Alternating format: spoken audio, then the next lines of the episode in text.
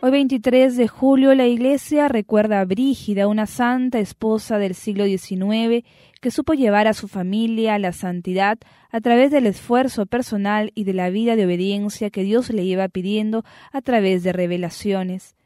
Brígida, cuyo nombre significa fuerte y brillante, creció en una familia de reyes y como heredera de la corona de su país, se preparó para gobernar el pueblo y sostener un hogar bajo las costumbres cristianas.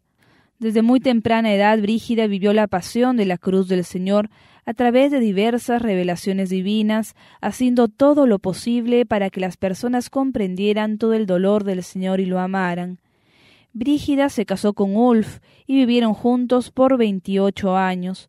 Su esposo vivió gran parte de su vida de forma desordenada, pero gracias a las oraciones de su esposa se hace católico y se interna en un convento, tal como se lo había señalado Jesús a Brígida en una de sus revelaciones.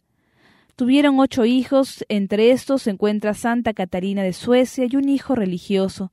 pero a diferencia de estos los otros llevaron una vida descarriada, que sirvió de mortificación a su Santa Madre. Siendo reina, Brígida conoció de cerca la vida de opulencia y las injusticias que sufren las personas que no tienen nada, ante esto, Brígida decide llevar una vida tranquila y lejos de los bienes materiales,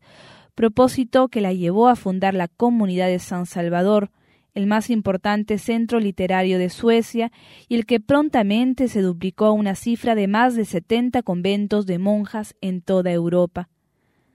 Santa Brígida es un ejemplo para las mujeres de hoy, que deben llevar una vida cristiana coherente y ser portadoras del mensaje del Señor a sus hogares.